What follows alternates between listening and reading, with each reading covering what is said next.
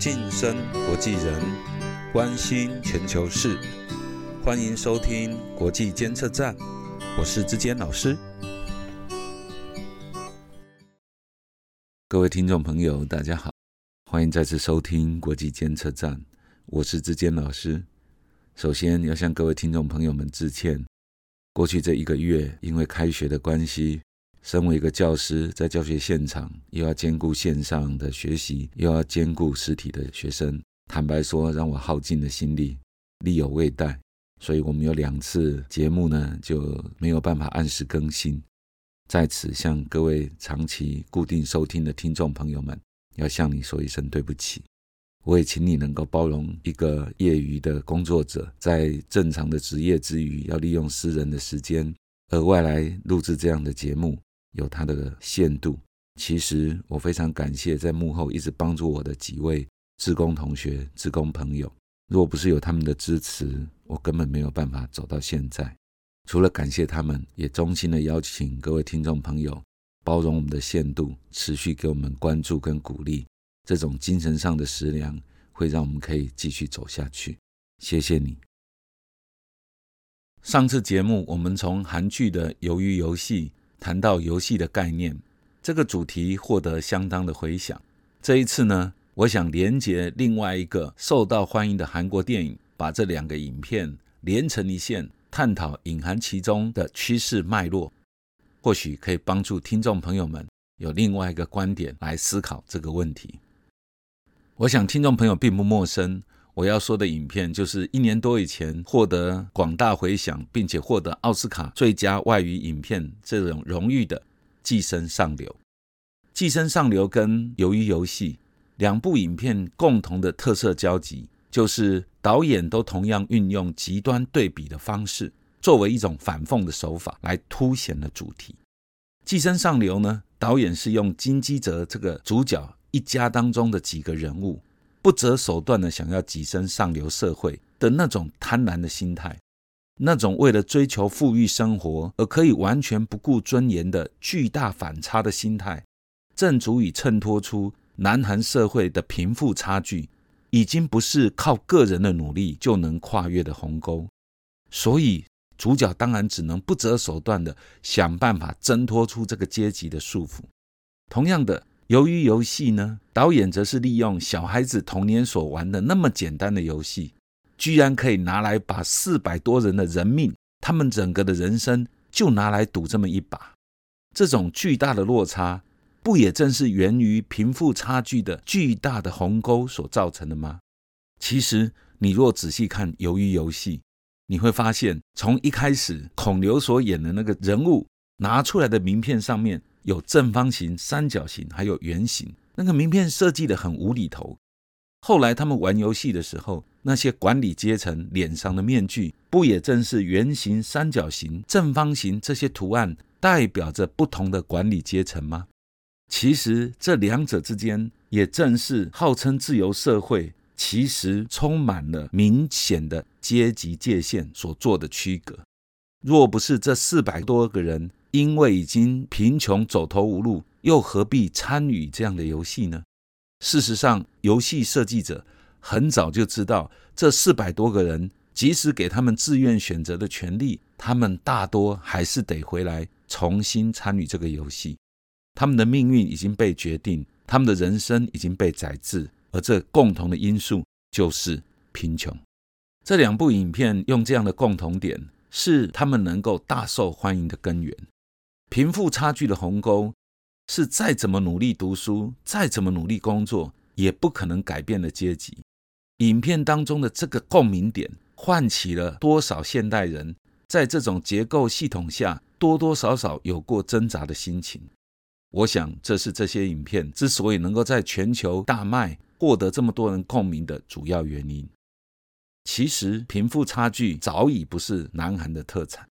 从一九九七年的亚洲金融风暴开始，这二十年来左右，从二零零八年的次贷危机、二零一六年的欧债危机，以及从二零一九年开始的新冠疫情，这些不同的因素配合全球化的影响，使得早已巨大的贫富落差，现在更成为极端而不可跨越的鸿沟。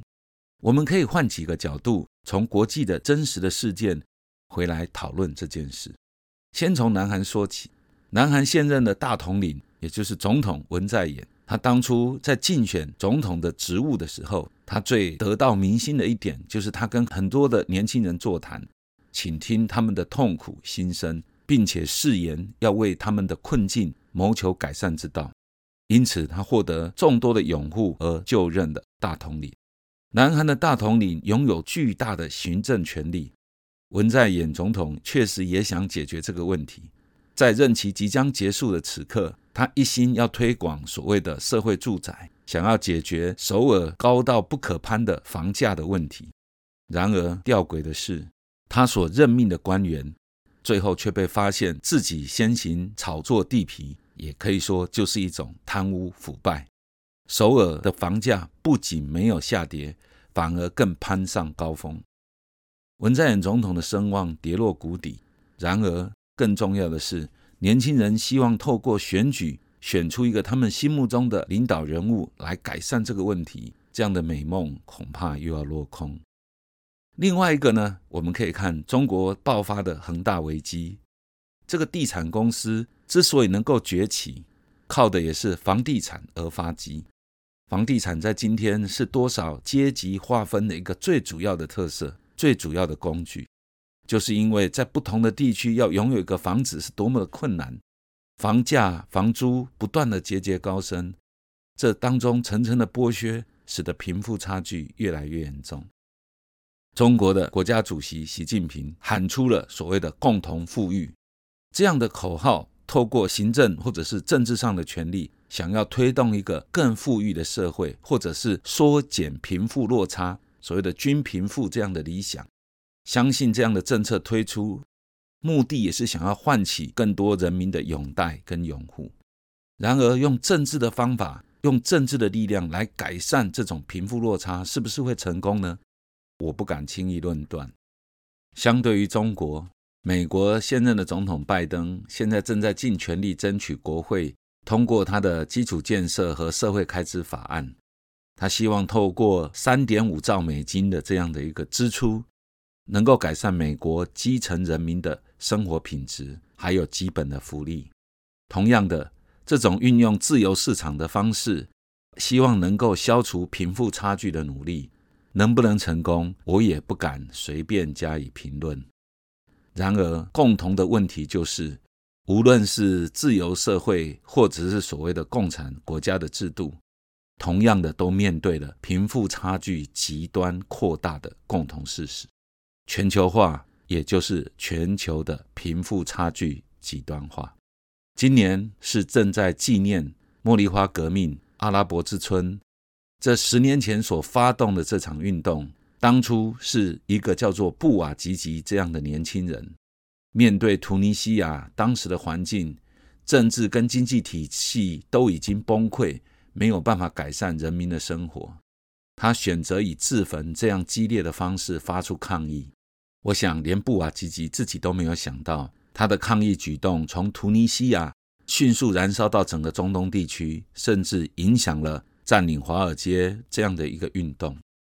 随着这样的大规模的抗议，世界上许多国家的政权更迭，也产生了重大的社会变革。但是到今天，叙利亚的难民仍旧在欧洲游荡。这些革命的运动、远大的理想，到今天为止，能够看见的大多仍然是政治混乱与经济问题没有改善。在这样的一个巨大的环境当中，人民是不是会越来越希望能够找到一个坚强有力的统治者，以高压的手段带来一个和平盛世呢？这样的渴望会不会喂养出一个二十一世纪的希特勒呢？同样的，我也没有答案。茉莉花革命、阿拉伯之春这十年来的经验，再再提醒我们：谴责或反对现有的制度，其实很容易。人民对现实生活的不满意，这股民怨常常是争夺政治权力者最想掌握的。轻易提出一个口号，或者轻易许诺改革问题，常常都是骗取选票的最简单、最有效的形式。但真正能解决问题的方案，并不是那么容易找出来。不要以为换了谁掌握权力，就能够轻易的解决这种问题。今年也是在德国执政十六年的总理梅克尔卸任的时候。德国这十六年的经验，让我们反省：要把一个复杂的问题说清楚，并不容易。这不仅需要花时间认真研究问题的脉络，更需要耐心倾听不同的立场，整合不同的观点，才能够对问题有一个比较清楚的认识，才能够从各个角度拼凑出问题的全貌。就好像瞎子摸象一样，我们一定要整合所有摸过象的瞎子的观点，才能够对这个象、这只大象到底长什么样子，能够比较有清楚的概念。